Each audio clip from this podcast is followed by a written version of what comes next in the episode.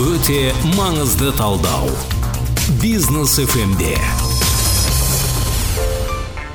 қайырлы кеш құрметті тыңдарман. Таз групп компаниясының қолдауымен бизнес фмде өте маңызды бағдарламасы атауы ғана емес аты да өте маңызды хабарды бастаймыз. Бағдарламаның жүргізушісі мен рауан оқас тұрақты сарапшымыз дулат тасеке және бүгінгі студия қонағы белгілі журналист қоғам белсендісі осы ә, көптеген мәселелерді көтеріп жүрген әлеуметтік желілерде диас нұрақын. Қош келдіңіздер.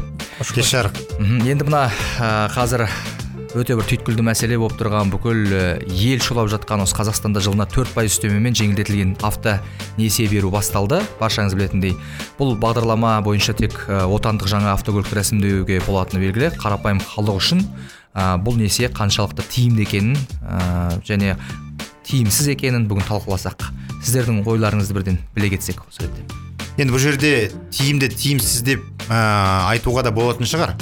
Бірақ та түсінікті ғой ә, оның ә, көлемі мысалы үшін иә 10 миллион теңгеге дейін көліктің бағасы 15 миллионға дейін болу керек. Отандық өндіріс өз белгіленген бір ә, тізім бар. Сол бойынша көліктер осы жеңілдетілген ә, бағдарламамен беріледі. Ә, жылдық үстемесі 4 пайыз. 4 пайыз дегеніміз ол не? Қазіргі таңда біздің мемлекетте бекітілген базалық мөлшерлеме ұлттық банктағы 14 пайыз. Яғни ә, қазіргі таңдағы ең төмен ақшаның бағасы қазақстанда 14 пайыз болу керек деген сөз. Ал енді бұл 10 пайызға төмен болатын болса бұл әрине ә, тиімді екендігі көрініп тұр. Себебі алғашқы жарна керек емес. А, алғашқы жарна іздеп ә, қиналатын адамдар үшін көлік алуға үлкен бір мүмкіндік. Ә, нақты сандарға қарайтын болсақ былтырғы жылы ұлттық банк бекіткен 2021 жылға еліміздегі инфляцияның көлемі сегіз жарым пайызды құрады яғни инфляция көлемінен төмен пайыздық мөлшерлемемен берілетін ақшаны тегін ақша деп қарастыруға болады. Ал енді биылғы жылғы елімізде болған әлемде болып жатқан жағдайларға байланысты жылдық инфляция әлемдік рейтинг беруші агенттіктер әлемдік сараптамашылардың пікіріне сәйкес 20 пайызға дейін баруы мүмкін. Яғни бұл тұрғыдан ұсынылып отырған бағдарлама өте пайдалы тиімді халыққа өзінің ә, көмегін тигізетін ә, ұсынылып отырған ұсыныс.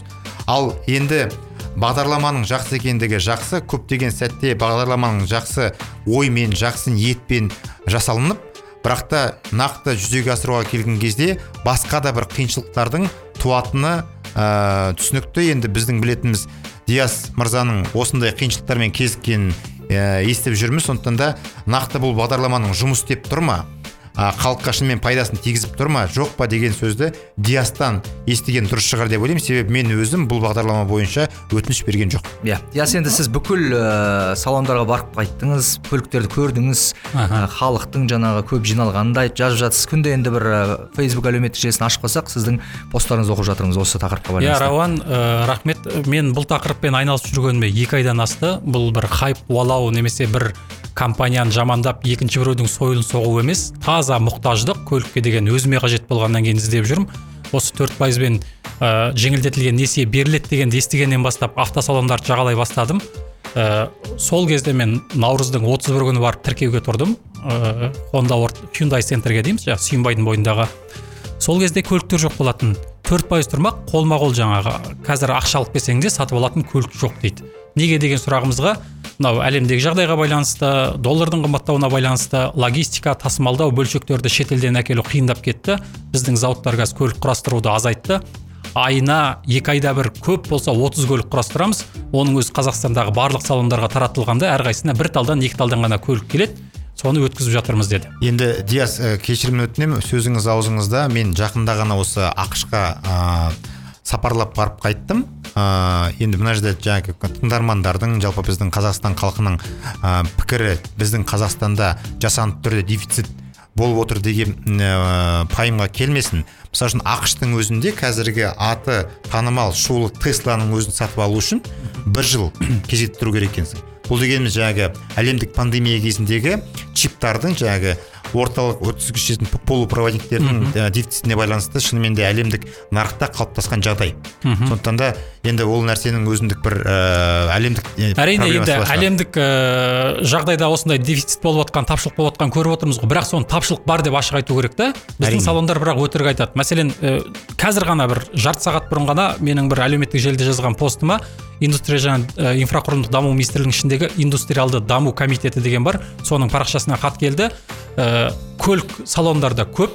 Ә, Honda Қазақстан өткен айда екі жарым мың көлік шығарды. Сарыарқа автопром төрт мың көлік шығарды. Алдағы мамыр айына алты мыңға жеткізуге жоспарлап отырмыз. Жалпы көлік көп деген ақпарат беріп отыр да. Бұл қарап отырсаң өтірік енді өтірік ақпарат. Жоқ тапшылық болып жатыр қосалқы бөлшек келмей жатыр деп нақтысын айтатын болсақ ешқандай проблема болмайды. Мен де шуламаймын е жоқ екен деп күтеміз да.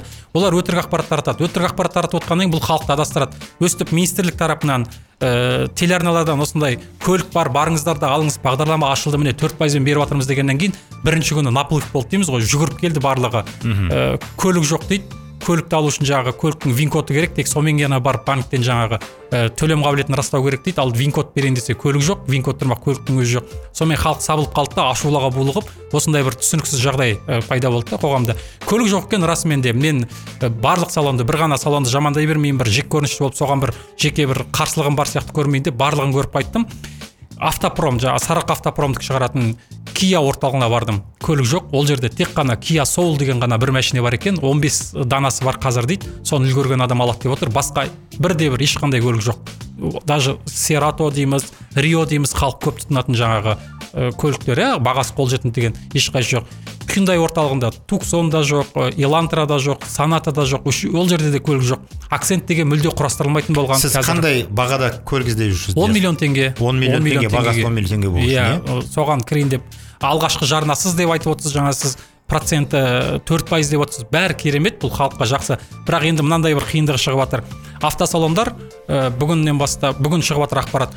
Ә, көлік алсаңыз доп оборудование дейді жаңағы ә, дабыл жүйесі иә жаңағы сигнализациясы полигон бір жетпіс бес мың теңгеге есептеп қойған соның барлығын қосады екен. Ол жеті жүз мың теңгеге шығады екен ең кемі. Одан кейін каско деген сақтандыруды жеті жылға жаңағы займды жеті жылға алсаңыз кредитті соны қосымша алу керек екен. Әр жылына орташа есеппен екі жүз мыңнан шыққанда миллион төрт жүз мың теңге. Иә, соны ол бар. банктен тыс ол жаңағы кредитке кірмейді өз қалтаңыздан төлеуіңіз керек. Екеуін қосқан кезде бір миллион екі миллион бір жүз мың теңге да бұл алғашқы жарнадан да көп сома да халықтың екінің бірі қолы жете бермейтін жағдай деп ойлаймын. Оны сонда бірден өз қалтаңыздан шығарып төлеуіңіз керек па иә ол кредиттің ішіне кірмейді өйткені несие тек он миллион ғана береді. Мәселен мен hyundai елантраны алатын болсам Иә. оның қазіргі базовый комплектациясы тоғыз миллион тоғыз жүз тоқсан мың теңге. Ар жағында он ақ мың теңгесі қалады да. Иә. сонда мен оны банктен аламын тоғыз жүз миллион тоғыз миллион тоғыз жүз тоқсан мыңда. Плюс қосымша оборудование жа- жабдықтап қойса оған міндетті түрде төлеуім керек оны оны төлемесең сатылмайды көлік. Сонымен заводтан сөйтіп шыққан біз оны қайтып шешіп ала алмаймыз дейді да. Плюс жаңағы каскосы бар. Каскоға жеті жылға бірден алады да. Сонда ы, қосымша жаңағы екі миллион теңге әкеліп құюың керек. Ал оны құймасаң сізге бермейді. Жоқ неге мысалы үшін каска деген ол сақтандыру ғой. Ол сақтандыруды әр жыл сайын жеке жеке төлеп тұруға болмайды ма сонда? Бірден деп жатыр жеті жылға деп. Банктер енді өздерінің рискісін ойлап отқан шығар. Ертең көлік сынып қалса өртеніп кетсе соғылып қалса деген сияқты ы, біз қайтарып алуымыз керек қалайда деп. Бірақ ол оны жаңағы қарапайым халықтың қалтасынан алғысы келеді да. Оны банктің өз ішіне кіргізу керек сияқты сақтандыруды банк өз міндетін алу керек пе екен? Сондай бір тетіктерін жасау керек сияқты. Енді бұл жерде ә, мемлекеттің ұсынып отырған бағдарламасы болғаннан кейін мемлекеттің ақшасы беріліп отырғаннан кейін енді мен қаржыгер болғаннан кейін түсінемін. Қазіргі таңда мемлекетте болсын немесе басқа ұйымдарда болсын жылына теңгемен төрт пайыздық мөлшерлемедегі ақша жоқ. Шамамен бұл ақшалардың негізгі ә, түп төркіні басқа жақтан ә, евробондтардан тартылған ақша ретінде келіп жатқан шығар. Оның өзі е, бұл банк развития казахстана бергеннен кейін жылына 5 пайыз мысалы үшін евро мен доллармен ал- алынған қарыз болуы мүмкін. Оны келіп теңгемен хал- халыққа беріп жатқаны қалған ә, жаңағы айырмашылығы мемлекеттік бюджеттен қаржыландыратын шығар деп өз басым топшылаймын. Солай болатын шығар шамамен. Бірақ дегенмен де ә, мемлекеттің ақшасы беріліп отырғаннан кейін ә, банктерге қойылатын талаптардың да болғаны дұрыс шығар. Бұл енді ы, мемлекеттің ақшасы болғанда бұл мемлекеттікі деп айтпас едім бұл халықтың ақшасы да утилизациялық алым ретінде жиналған ақшалар. Бұның барлығы 2015 жылдан бері оператор то роп деген мекемеге жиналған. 631 миллиард теңге шамамен жиналған екен. 5 7 жылдың ішінде.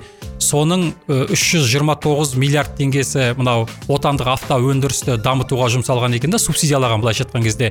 Соның қалған 100 миллиард теңгесі экологияны жақсартуға жұмсалған одан қалған ақшасын өткенде жасыл даму мекемесіне өткізіп соның ішінен міне жүз миллиард теңгені бөліп отыр да. Бұл былайша айтқанда мемлекеттің ақшасы емес халықтың өз қалтасынан жаңағы утилизбор деп төлеген ақшалар жинақталған. Қайтадан соны төрт пайызбен беріп отыр да. Енді ресми ақпарат солай болды бірақ та жалпы жаңағы оператор робтың шотында жатқан сондай көлемдегі ақшаның нақты болып нақты өткенін ешкім қолын көзімен көріп қолмен ұстап көрген жоқ қой.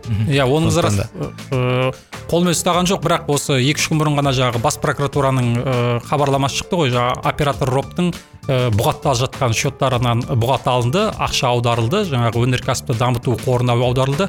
Одан ары қарай екінші деңгейлі банктерге төрт пайызбен жеңілдетілген несие беруге жұмсалды деп отыр да иә сен сіз жаңа екі ай бойы осы салондарға барып жүрмін деп айтып жатсыз ғой. Ә, басында сіз кезекке тұрдыңыз иә? Содан кейін қайтадан кезекке тұрғызды ма? Қараңыз Кезекке жазып жатырмыз әзірге журналға жазып жатырмыз деді. Барған кезде қазірге тізімделіп қойсаңыз болады ертең программа ашылған кезде көлігіңіздің кезегі келсе бірден алып кетесіз деді мен сол кезде барған кезде наурыздың отыз бір күні қолымда қағазда бар 575 болып тіркеліп кеттім Ә, одан кейін осы бағдарлама ашылған күні бардым. Барсам жаңағы журнал деген жарамайды уже. Ол жарамай қалды. Бізде электронный очередь қайтадан кезекке тұруыңыз керек дейді. Сол жерде 416 болып қайтадан тіркеуге тұрдым. Енді қызықты қараңыз мен әл фараби бойындағы ә, хюндай центрге барып тіркелдім.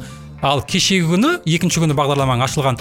Сүйінбайдың бойындағы салондарды аралап жүріп осы хюндайға кіріп кетейінші тізімім может бір күннің ішінде жылжыған шығар деп тексертейін десем 531 болды дейді да. Бір күннің ішінде 115 адам қайтадан алдыма кіріп кеткен да. Енді түсініксіз менеджерлерден сұрасам жоқ біздің бағдарлама айтишниктер жасаған прозрачный ешкім кіріп кетпес үшін тамыр таныстыққа жол бермес үшін жасалған программа дейді. Бірақ не себептен менің жаңағы 531-ге сырғып кеткенім әлі белгісіз да.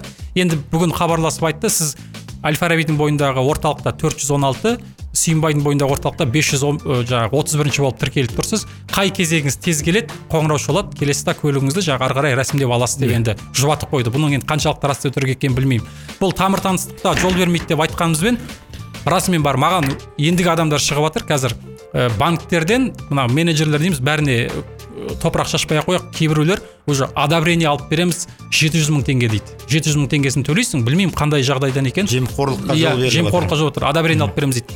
алты жүз мың теңге төлесең кезектен тыс көлік тауып береді дейді да. Былай қарасаң бір миллион үш жүз мың теңгені шығындасаң жаңағы он, он миллиондық көлікті төрт пайызбен аласың дейді да.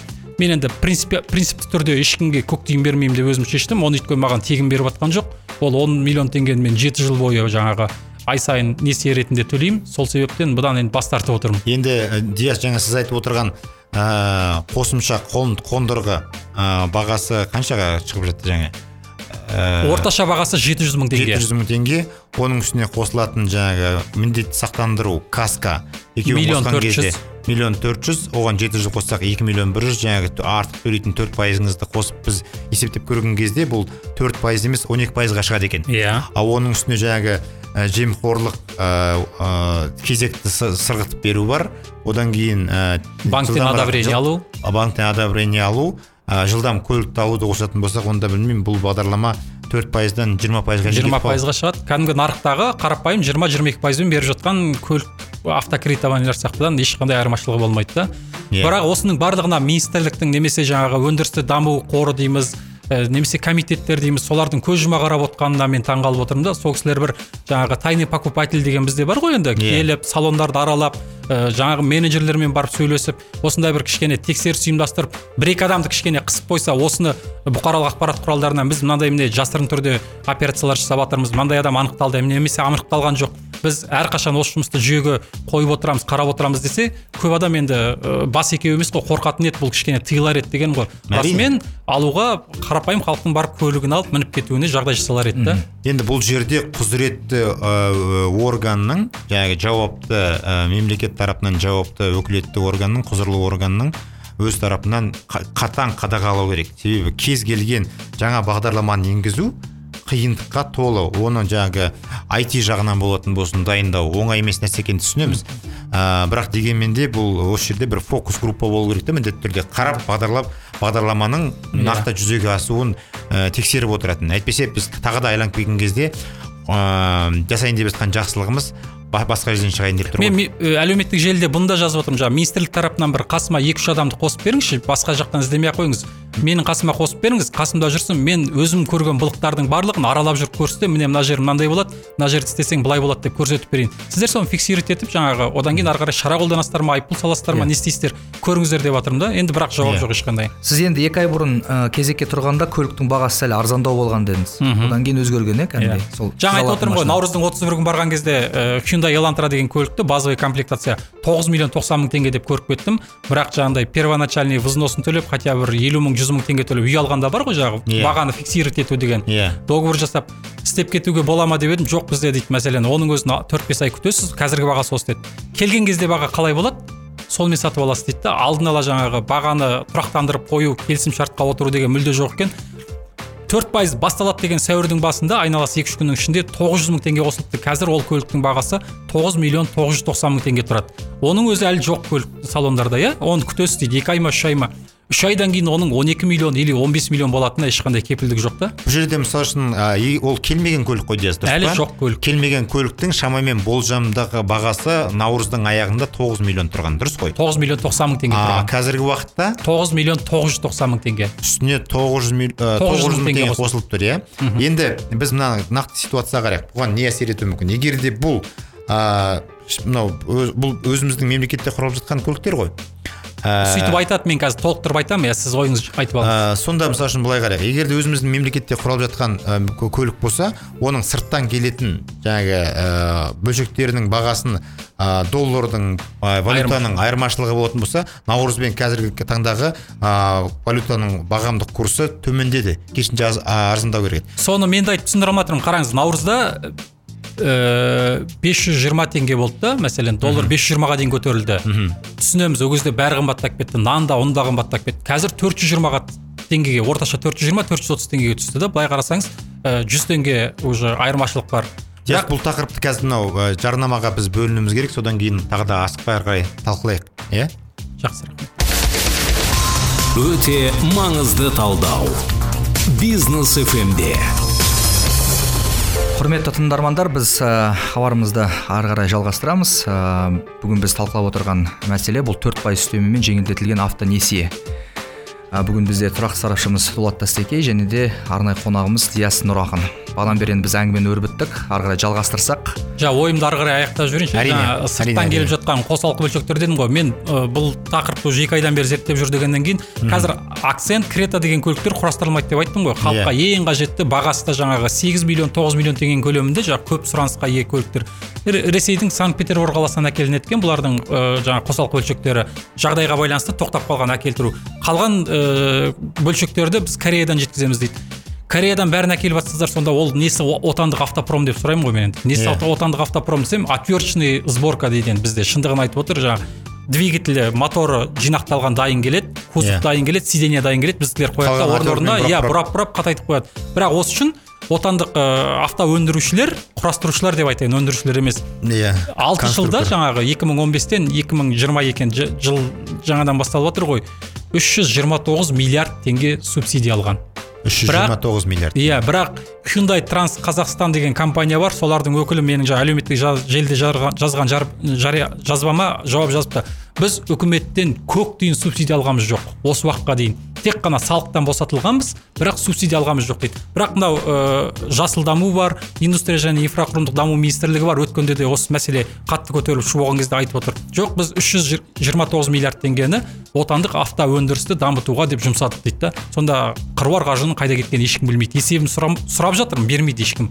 Қайда қайда кеткені қай компанияға қанша бөлінгені. Енді осы сұраққа байланысты осы мәселеге байланысты ә, туындап жатқан көптеген ә, түсініксіз ә, сәттер кезеңдер бар. Енді бұл қоғамда шындықты іздеу ақиқатты іздеу оңай емес екенін түсінеміз. Тек қана біздің мемлекетте емес жалпы әлемде. Ал енді диас мырзаның осы сәтте қоғамдық белсенді болып осы сұрақтарға жауап іздеп жүргені осы бағдарламаның шынымен де пайдалы болып халықтың игісіне жарауына бір септігін тигізеді деп сенеміз. Рахмет рахмет. Иә жаңа өзім де айтып отырмын ғой бұл жерде мәселен ә, бір ә, атағым шығарайын деген ешқандай ой жоқ. Жеке өз басыма мен біреудің айтқанын немесе біреудің көшіріп бергенін айтып жаңағы ә, сойылын соғып отқам еш, еш сой- сойылын соғып отқам жоқ ешкімнің жеке күнде өзім салонға барам банкке барам ә, көлік іздеймін сол арада ә, сөйлескен мамандармен көрген білгенімді ғана жа- жазып жариялап отырмын да былайша айтқан кезде өз басымнан өткен оқиғаларды. Дұрыс, дұрыс. бұл мен осындай табандылығыммен жүгіріп жүрген әйтеуір көзім ашық анда хабарласа аламын мына министр жауап береді дегеннен кейін осындай болып жатыр да. Ал қарапайым халық мәселен жаңағы индустрия министрлігінің бар екенін білмейтін халық бар бізде. Ауылдағы Иә. азаматтарымыз бар мәселен. Оларға айтып көлік алады. Білмеймін енді олар мү- мүлде қол жетпей қалатын шығар Иә. олардың. Сіз енді жаңа посттарыңызға ә, тектеп жатсыз ғой жаңағы министрлікті басқа да сол жауап бергендер көп па? Жауап ала алдыңыз ба? министрліктен жаңа айтып отырмын ғой комитет индустриального развития деген ғана бүгін жауап берді. Олардың жауабы сол өте қысқа болды. Біз жаңағы ә, осы айда екі мың көлік шығардық келесі айда төрт мың көлік шығарамыз деген жоспарымыз бар деген ғана жалпы қазақстан бойынша ма сонда айтып отырған қазақстан бойынша иә. Екі мың көлік келесі айда төрт мың көлік яғни маусым айында. Маусым айында, иә. әлде мамыр айында ма? Ә, мамыр айында екі енді әр компанияға жеке жеке айтып жатыр сарыарқа автопром екі жарым мың көлік шығарды. Hyundai транс қазақстан мың сегіз жүз көлік шығарды. Келесі айда hyundai транс төрт мың шығарады сарыарқа автопром алты мың шығарады дейді. Да бұл дәл осындаймен шығаратын болса мына программаны біз бір ақ айда игеріп тастаймыз. он мың көлік қой. Көп Иә. болса он бес мың көлік болар жаңағы бес миллиондық машина алып жатсақ. Арзан машина иә болса. арзан машина болып жатса бірақ бірақ айда орындап тастаймыз. Одан кейін көліктерді қайда жіберетіндерін білмеймін бірақ бұндай көліктер бізде жоқ. Қазір 15 мың көлік емес енді менде мынандай бір сұрақ ту- ту- туады иә. Ә, диас сіз қазір алматы қаласындағы жағдайды біліп отырсыз иә? Алматы қаласы ә, автокөліктерге байланысты салондар жеткілікті. Ә, жаңағы логистикасы да жетілген банктер де бар.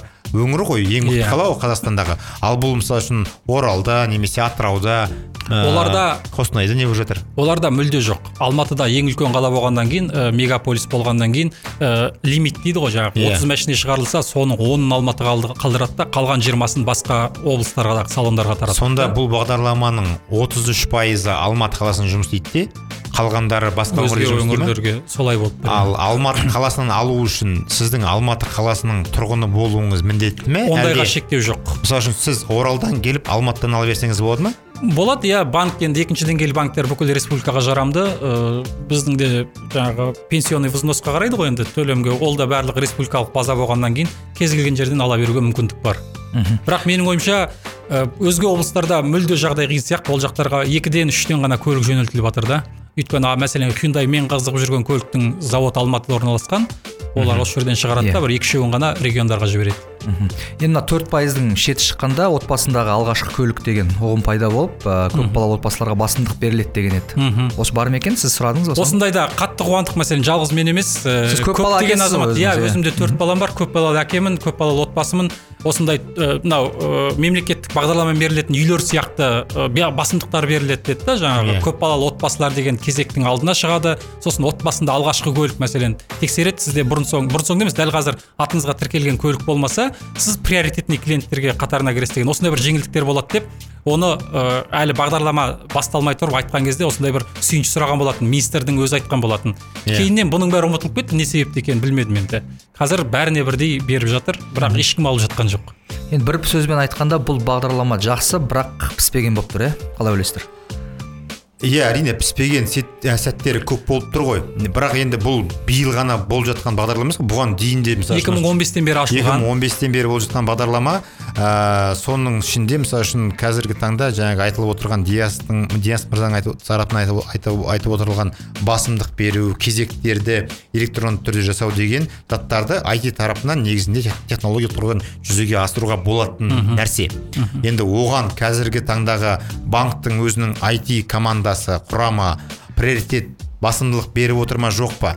Немесе ә, ә, министерство тарапынан осы электрондық бағдарламаға жасалған өз, өздерінің ә, IT шешімдері бар ма жоқ па? Бұл нәрсені шын айтқанда мен өз тарапымнан білмеймін. Бірақ та мысалы үшін осы қаржы саласында көліктің маңайында ә, қаржы ә, ә, өнімдерін ұсынып жүрген компанияның басшысы ретінде бұл нәрсенің бірден ә, бүкіл қазақстан бойынша жүзеге асуы оңай емес шаруа екендігін ә, басшы ретінде менеджер ретінде айтқым келеді. Бірақ дегенмен де жарияланғаннан кейін ол орындалу керек. Мен бір қызық айтайын сіздерге. Иә. мен салондарды аралап жүрмін ғой. Жаңа көлік жоқ ескі көлік толып тұр. Ескі деп айтпайсың 20 шақырым 30 шақырым ғана жүрілген да. Иә. Жаңағы hyundai elantrасы болсын туксоны болсын сонатасы болсын оптимасы болсын салондардың ішінде көлік жоқ жаңасы сыртында тізіліп тұр жүрілген көліктер дейді 15-20 шақырым ғана сол салоннан шыққаны ғана ғой. Иә. Бағалары аналарға қарағанда 2 миллион теңгеге қымбат.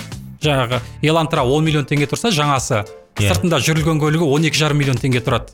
Бірақ ол мына бағдарламаға кірмейді. Сол себептен бұл бір құйтырқылық болуы да мүмкін да жаңағы көлік бар шығарып жатыр жаңағы жеті мың деп айтқан министрлік может рас айтып отқан шығар төрт мың көлік шығарып жатыр бірақ жаңағы автосалондар өздері басқа біреудің атына рәсімдейді да жүрілген ретінде қайтадан өздеріне әкеліп трейдингпен өткізеді да бір орталық ор- ортасында осындай бір Иә, құйтырқылық арасында. жасап жатыр да арасында. Ал бұлар программаға кірмейді. Әлде программамен бергілер келмей отыр ма қымбатқа сатқылар келіп отыр ма? Ал өйткені көліктің бағасын 12-13 миллионға көтеріп жіберсе ол программаға кірмей қалады жаңағы 10 миллион теңге деген ненің ішіне кругтың ішіне. Сол Иә, себептен өткен жол. мәселе болуы мүмкін өткен жолы мен де барғанда соны байқадым. Сіздің ойыңыз қандай енді осы енді ә, енді мысалы үшін жалпы жаңа айттық қой әлемдік ә, нарықта көліктердің саны азайды. Ә, сұраныс көп ұсыныс аз. Ә, кез келген ә, кәсіп ә, кәсіп болсын мекеме болсын ә, сұраныстың көбейіп ұсыныстың аз болып тұрған кезде аз тауарды қымбатқа сатуға тырысады. Бұл жерде мүмкін мемлекеттің тарапынан осындай шығып жатқан көлікті тек қана осы бағамен сатасың деген ә, міндеттеме бар шығар. Сол міндеттемеден қашу үшін айналып өту. айналып өту мақсатында осы нәрсені ә, жүзеге асырып отыру мүмкін. Себебі енді айтылған жарияланған нәрсе бөлек. Өзіміз барып өз қолымызбен ұстамағаннан кейін мысалы үшін бұндай лайфхактарды ә, нақты сәттерді біз білмейміз. Бүгінгі таңда бүгінгі күнгі диастың ә, диас мырзаның беріп отырған ә, ескертпелері өте орынды деп ойлаймын. Біздің енді қазір бағдарламамыздың аяқталуына уақыт аз қалған Иә. сияқты. Менің жаңағы жалпы бүгінгі күнгі сұхбаттан өзіміздің ойымыздан ә, түсінгенім көптеген әлі айтылмай қалған сәттер де бар. себебі уақыт аз жарты сағатқа бәрін сыйдыра алмайсың. Ыыы осы нәрселерді ә, бетін ашқанымыз дұрыс болды деп ойлаймын. Діттеген жеріне жетіп ә, құзырлы органдар осыған байланысты осы бағдарламаның ары қарай дұрыс жүруіне ә, өзіндік үлесін қосып нақты іс шараларды жүзеге асырса онда бүгінгі біздің жарты сағаттық айтқан әңгімеміз діттеген жеріне жеткен шығар деп ойлаймын. Естіп отырған адамдар еститін адамдар бұл жаңағы бұл ә, эфирді мен өзімнің парақшама да сақтап қоямын. Ә, сол үшін ә, жақсылық күтейік. Осы ә, бүгінгі сұхбаттан. Иә э, біздің де айтарымыз сол біз артық ештеңке сұрамаймыз бәрі прозрачный болса дейміз жаңағы айтқан көлік болса ақша бар қазір. Енді көлік жоқ солар болса халықта ешқандай ың шыңсыз әрине. өзінің арманына жетеді. Иә енді рахмет сіздерге. Диас енді сіз тезірек темір тұлпарыңызға қол жеткізіңіз. Әумин Әумин. иә эфирде келе- жүздескенше дейміз келесі сәрсенбіде қайта қауышамыз. Сау болыңыздар. Көп рахмет. Сау болыңыздар.